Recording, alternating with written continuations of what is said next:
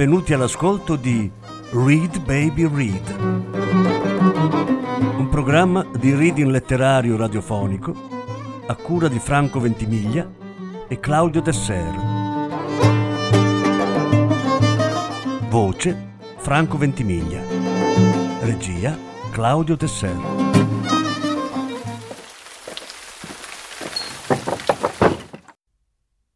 Massimo Carlotto il mondo non mi deve nulla. Lettura in cinque parti. Terza parte. Dopo qualche istante il cellulare del ladro riprese a squillare. La musichetta risultò, se possibile, ancora di più lacerante e fuori luogo. Per una volta lui decise di ignorare la chiamata e i due continuarono ad amarsi. Uccidimi, ti prego, sussurrò lei. Liberami. Il ladro tacque, rispondendo alle suppliche della donna con il vigore del proprio corpo. Sembrava volesse zittirla travolgendola di sesso, ma lei ebbe la meglio e l'uomo si abbandonò sconfitto sul suo corpo per poi scivolare a terra. Il cellulare ricominciò a squillare. Dopo un po' lui rispose. Cosa c'è? Sto lavorando e mi chiedi perché non rispondo. Ma perché chiami? Lo sai che mi dà fastidio, mi distrae ed è pericoloso. Comunque non ho sentito, forse avevo da fare. Sì, sono ancora dentro. Come che faccio? Rubo, Carlina, rubo. Non ti devo parlare così. Ma va a cagare. Il ladro chiuse la telefonata. Io la lascio quella. Biascicò senza convinzione. Richiamala e chiedi scusa, disse la donna. No, non essere stupido. Se non lo fai, continuerete a litigare tutta la notte. E lei alla prossima telefonata vorrà sapere dove ti trovi. E se non glielo dici, si convincerà che le stai mentendo e ti metterà alle strette, umiliandoti. L'uomo si sollevò da terra e sedette sul bordo del divano. Ti sei decisa a darmi del tu, constatò con dolcezza. Lo sai che mi faceva strano sentirmi dare del lei, però mi piaceva, una sensazione nuova. Com'è che ti chiami? Il mio nome è Adelmo. Siamo arrivati alle presentazioni, chiese lei, recuperando all'improvviso tutta la propria freddezza. Non ti pare che siamo abbastanza intimi adesso? Lei si rassegnò, convinta che il ladro non le avrebbe dato tregua. Mi chiamo Lise. Bel nome, approvò lui. Anche tu sei bella. Ti sei conservata bene, sei soda. Niente figli e tanta palestra, vero? E saloni di bellezza, creme, massaggi e un po' di chirurgia qua e là. Fermare l'avanzata inesorabile del tempo è una guerra di trincea, aggiunse lei con saggezza. Lui alzò le spalle. Non aveva capito il senso della frase, ma poco importava. Sorrise prima di iniziare ad accarezzarla con gesti timidi e goffi. Sembri tanto sicura, invece sei confusa, come me, disse. Sei solo un po' depressa, come me. Devi prendere qualche medicina, come me, e la vita ti sembrerà meno dura. E poi devi smettere di stare qui al buio sul divano. È questo che ti fa venire brutti pensieri di morte. Esci, vai a ballare. Troverai subito uomini che ti faranno la corte. Lise si mise seduta si ricompose con movimenti lenti e misurati. Domani mattina vado in banca a ritirare il denaro. Lo metterò nel cassetto, annunciò in tono glaciale. Adelmo si alzò di scatto. Ancora con sta storia? Ma smettila! Io sarò qui, pronta, continuò lei implacabile. Due minuti e quei soldi saranno tuoi. Il ladro decise di non prenderla sul serio Improvvisò una risatina. E sai io cosa faccio invece? Me li prendo e ti lascio lì, viva e senza il becco di un quattrino. E io ti denuncio e ti mando in galera, Delmo. E già che ci sono, anche la Carlina. Lui spalancò la bocca per la sorpresa. Ma come fai a dire cose così brutte? Abbiamo appena fatto l'amore. Io però dirò alla polizia che mi hai violentata. Alla fine ti ritroverai a scontare una lunga pena. Che carogna che sei! Sì, è vero. Lo sono sempre stata. Dentro sono marcia, malvagia. Per questo merito di morire. Adelmo la fissò. Le parole le uscivano di bocca come martellate sull'incudine, violente, implacabili, da togliere il fiato. Ti devi perdonare. È arrivato il momento di farlo, disse a voce bassa. Tutti nella vita facciamo cazzate, commettiamo errori, e quando ci guardiamo indietro ci manca il respiro per quanto siamo stati stupidi o cattivi o ingenui. Ma è proprio quello il momento in cui bisogna dire io mi perdono e subito dopo voltare pagina ricominciare a vivere. Io l'ho fatto, anzi lo faccio continuamente, perché una vita io la voglio. Non mi è mai andata bene, sono uno sfigato, ma non più di tanti altri. Campare, è vero, è un'infinita rottura di palle, ma magari succede qualcosa. Hai un colpo di fortuna e tutto cambia. Ogni giorno può essere quello giusto. E comunque io ho una paura fottuta di morire. Preferisco vivere così. Lise indicò il cassetto. E allora torna a prendere i soldi e goditi la tua vita. Hai pure la formula magica. Io mi perdono. Ti peserei sulla coscienza solo il tempo di recitarla. Adelmo non ribatté, non aveva più parole. Afferrò la borsa e si allontanò senza voltarsi. Era così sconvolto che non gli venne in mente di uscire dalla porta. Saltò giù dalla finestra e sparì nella notte. Lise rimase sola. La casa era avvolta da un silenzio quasi assoluto. A lei non dispiaceva. Le sembrava che il tempo rallentasse e lei del tempo ormai aveva solo paura. Andò in bagno e riempì la vasca di acqua calda, sali, saponi e profumi. Si immerse in una schiuma alta e soffice. Di meglio non mi potevo aspettare da una finestra aperta, disse. Da un po' di tempo aveva iniziato a parlare da sola. Le faceva bene immaginare di avere di fronte un interlocutore. Solo i disperati vagano alla ricerca dell'occasione giusta. Quanti ne ho visti aggirarsi furtivi tra i tavoli da gioco, le mani che stringono le fisce come pietre preziose, i volti che tradiscono l'aspettativa di lasciarsi alle spalle le miserie di un'esistenza con un colpo di fortuna che non arriva mai. Li ho sempre disprezzati. Mi sembrava giusto punire la loro dabbenaggine. Il mio sorriso incoraggiante li convinceva a giocare ancora. Faceva loro credere che una mano sfortunata non significasse nulla. La gente pensa che siano i ricchi ereditieri, industriali, petrolieri, attori e cantanti, le vere star dei casinò. Ma invece no, loro fanno parte della scenografia. Le vere star sono la massa di uomini e donne che arrivano con i soldi contati. Soldi guadagnati, prestati o rubati, cambia poco. È per loro che mi esibivo ogni sera, per ricacciarli nello squallore della loro esistenza. E ora ho bisogno di uno di loro per togliere il disturbo. Questo Adelmo mi sembra un esemplare perfetto, frutto di una lunga selezione sociale e familiare. Un brav'uomo, a suo modo onesto e persino simpatico nella sua semplicità, ma destinato a una vita del tutto priva di qualità, maledettamente faticosa. Per questo sono certa che tornerà. Si coprì il collo di schiuma, poi iniziò a massaggiarsi, prima piano, poi con vigore crescente, fino a mimare lo strangolamento. Uccidermi è l'unica mano fortunata della sua esistenza. Non ne ha avute prima e non ne avrà altre dopo. Questo è il suo momento. Poi i soldi gli scivoleranno tra le mani come sabbia, ma questa è un'altra storia. Io stessa mi sono fatta fregare come una stupida. E pensare che in tutta la mia vita nessuno era mai riuscito a derubarmi di un solo centesimo. Le venne da piangere. Affondò la testa nell'acqua per scacciare le lacrime.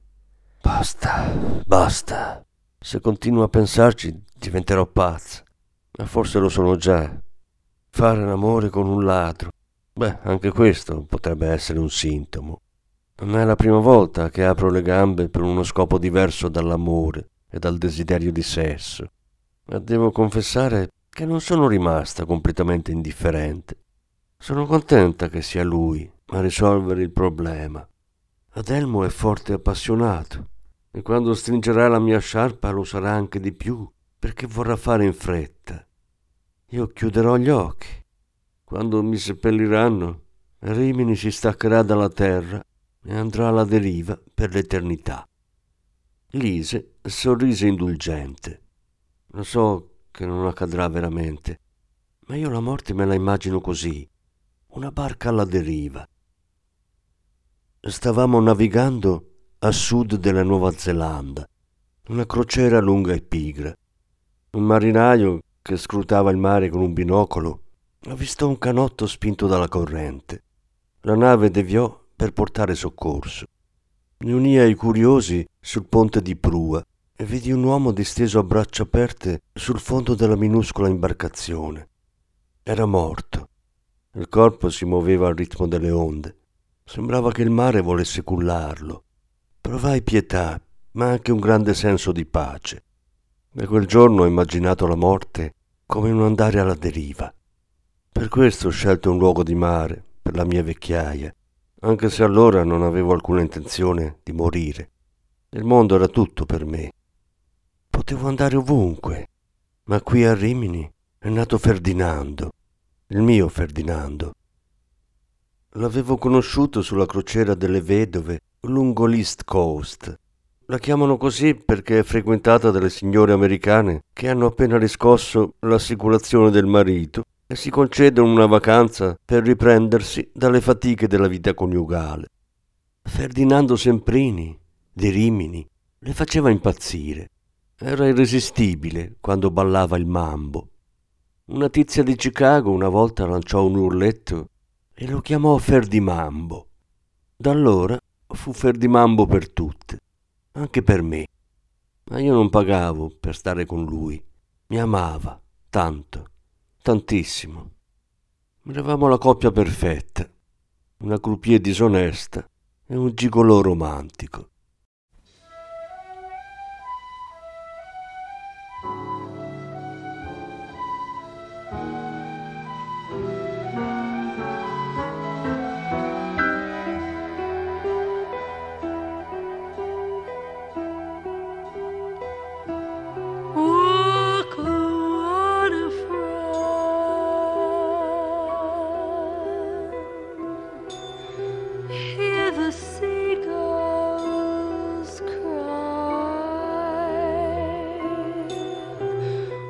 Watch that boat take my baby far away. Where flamingos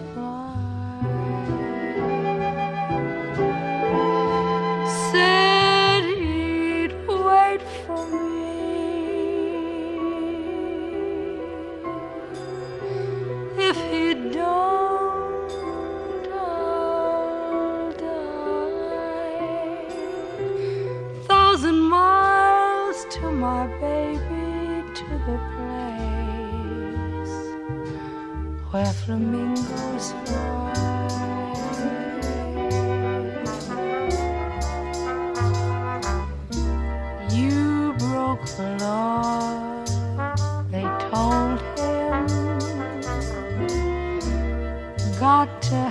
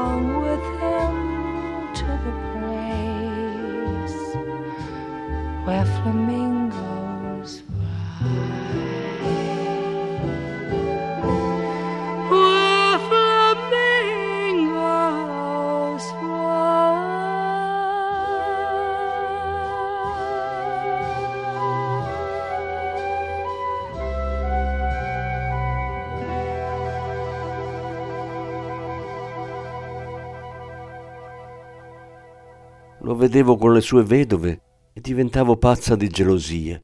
Così, quando me le ritrovavo al casinò, cercavo di vendicarmi succhiando tutti i loro soldi, in modo che non potessero più comprare il suo tempo e il suo corpo. Ma con lui la notte dimenticavo tutto. C'eravamo solo noi. Faceva l'amore come ballava e poi mi faceva ridere. Nessun uomo c'è più riuscito. Ma perché è così difficile trovare un maschio che capisca che far ridere le donne è fondamentale per loro? La risata delle donne è benedetta, ma gli uomini lo ignorano. Gli uomini. Ne ho amati tanti, ma non li ho mai capiti fino in fondo. Hanno molti pregi, ma alla fine sono capaci solo di deludere. Se sei fortunata nella vita, di accettabile ne incontri uno che puoi ricordare senza fare la conta di tutte le volte che ti ha trattata male o non ti ha capita. Ferdimambo è stato il mio unico, vero amore. Mi piacerebbe che non fosse mai finita, che lui ora fosse qui. Mi avrebbe protetto dalla banca, perché lui le donnacce le conosce bene, e avrebbe fiutato la trappola. Ma è capitato che ci siamo perduti in un porto. Siamo sbarcati e poi non siamo più risaliti sulla stessa nave. Lise uscì dalla vasca e si infilò nell'accappatoio. Il destino di coloro che decidono di trascorrere in mare la loro esistenza, spiegò guardandosi allo specchio. Ero convinta che lo avrei incontrato ancora e ho inseguito voci che lo segnalavano su una rotta e poi su un'altra. Ogni volta che mi imbarcavo lo cercavo nei saloni dove i gigolò si mettevano in mostra, ma lui non c'era. E allora, quando sono sbarcata dall'ultima traversata, sono venuta qui. Nei primi tempi chiedevo in giro, discretamente, si intende. Nessuno però lo conosceva o ricordava di averlo incontrato. E allora ho smesso di sperare di trovarmelo davanti all'improvviso ed essere travolta dalla sorpresa e dalla felicità. Me lo immagino oggi, con i capelli e i baffetti tinti, ballare il mambo con movenze meno accentuate, ma sempre sensuali, irresistibile come allora. I piedi della tedesca iniziarono a muoversi a ritmo, prima il sinistro, poi il destro, marcare le otto battute del tempo. Le mani si devono muovere sempre in modo opposto ai piedi, un passo avanti, uno indietro, battere le mani due volte. I passi si trasformarono in danza, puro mambo. Poi lentamente si fermò e si asciugò i capelli, si vestì di tutto punto e tornò a stendersi sul divano. Sistemò la sciarpa e spense la luce. Ferdimambo le fece compagnia ancora un po'. In quel momento Adelmo usciva dal bar che frequentava da sempre. Si era fatto un paio di brandy, tenendo la borsa colore furtiva sotto il tavolino e cianciando con i clienti abituali, che non erano veri amici, ma nemmeno sconosciuti, anche se non avevano mai affrontato un discorso serio o scambiato una confidenza. Facevano parte della sua vita e lui della loro. Gli amici del bar sono una realtà concreta, gli amici del cuore pura fantasia, invenzioni letterarie o cinematografiche. Adelmon era certo. Liberò la bicicletta dal lucchetto e la inforcò sistemando il malloppo sul manubrio. Rimini è una delizia da percorrere in bici.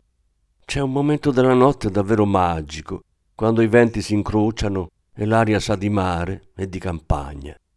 Il ladro se ne riempì i polmoni, certo che fosse un toccasana, anche per le pene dell'anima. Avvertiva prepotente il bisogno di riflettere, di tirare le somme sull'incontro con la tedesca. Ma i pensieri giravano troppo veloci e non c'era verso di fermarli. Il cellulare iniziò a squillare. Per la seconda volta in quella notte Adelmo non rispose. Iniziò a cantare sulle note della suoneria a voce alta, a tratti anche sguaiata. E fingersi felici di una vita che non è come vogliamo, poi lasciare che la nostalgia passi da sola e prenderti le mani e dirti ancora sono solo parole, sono solo parole. Sperare che domani arrivi in fretta e che svanisca ogni pensiero. Lasciare che lo scorrere del tempo renda tutto un po' più chiaro, perché la nostra vita in fondo non è nient'altro che un attimo eterno, un attimo tra me e te. E fingersi felici di una vita che non è come vogliamo. E poi lasciare che la nostalgia passi da sola. E prenderti le mani e dirti ancora. Sono solo parole sono solo parole, sono solo parole, le nostre sono solo parole. Sperare che domani arrivi in fretta e che svanisca ogni pensiero. Lasciare che lo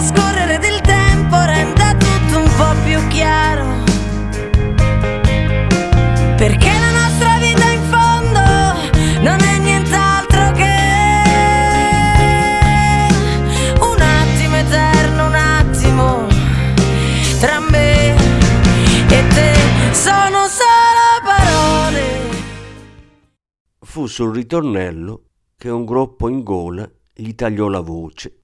L'ultima strofa dovette sussurrarla. Me le sento un po' mie, le paure che hai. Vorrei stringerti forte e dirti che non è niente. Poi rimase solo il rumore della catena che girava nel carter, lieve. Adelmo non scordava mai di oliarla perché gli avevano insegnato che la bicicletta era importante nella vita di un romagnolo e andava curata come meritava. All'improvviso la voce gli uscì dalla bocca. Cosa mi succede? chiese alla strada deserta. Mi viene pure da piangere, non so perché. So solo che è per via di quella tedesca. Quella è solo un po' matta. Una straniera che ha perso le rotelle girando il mondo una in Cina e l'altra in Giappone. Vuole che l'ammazzi per 120.000 euro. Ma qui siamo a Rimini, certe cose non succedono. No, bugia, succedono e come. E un'altra bugia è stata fingere che l'offerta non mi interessasse. Perché i calcoli si fa in fretta a farli. Se la Carlina e io spendiamo 2.000 euro al mese, facciamo 2.500, dai, che è una cifra che ci permette di vivere dignitosamente, con tutti quei soldi tiriamo avanti quattro anni senza nessuna preoccupazione e per allora sarà ben finita la crisi. È vero che avremo un'età che non è che le ditte si strapperanno i capelli per assumerci, ma magari ci viene un'idea e investiamo. Nella ristorazione, ad esempio, che va tanto di moda. Una volta i bambini volevano diventare astronauti, adesso sognano di fare gli chef. E la Carlina è tanto brava a preparare le piadine.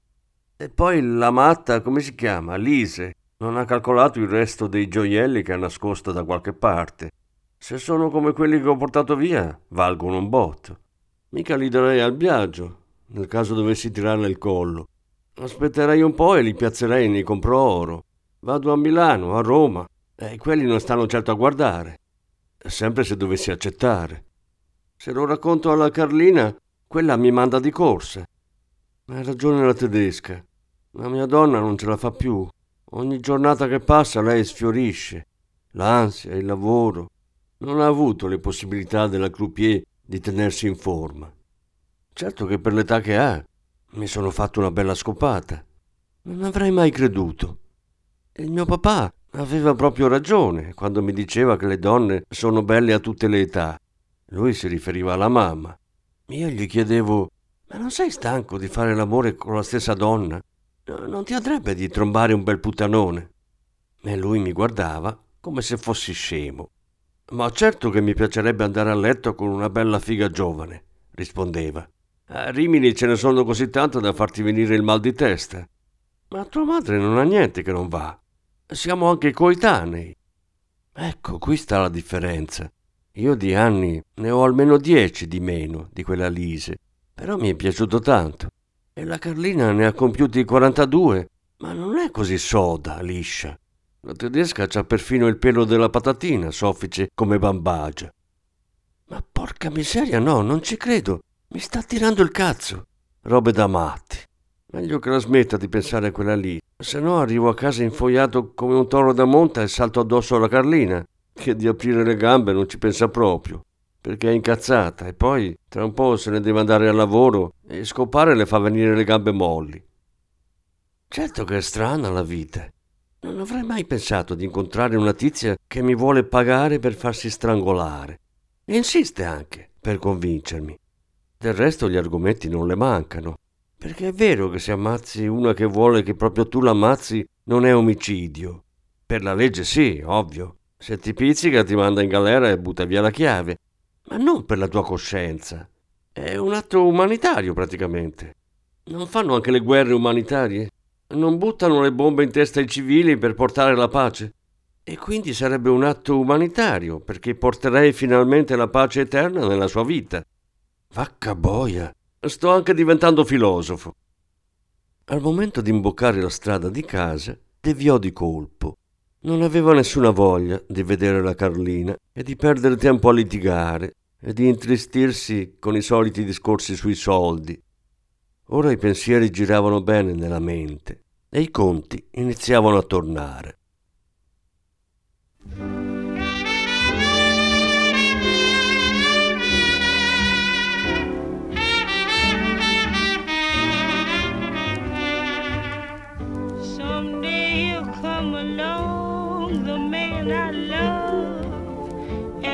Be big and strong, the man I love.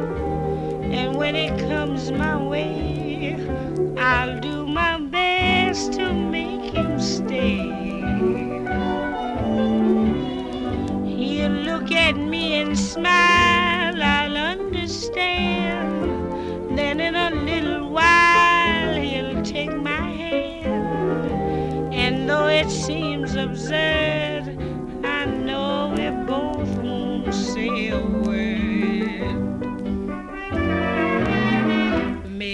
I shall meet him someday. Maybe Monday, maybe not. Still, I'm sure to meet him one day. Maybe Tuesday will be my good news day. He'll build a little home that's meant for two, from which I'll never roam. What would you? And so all else above,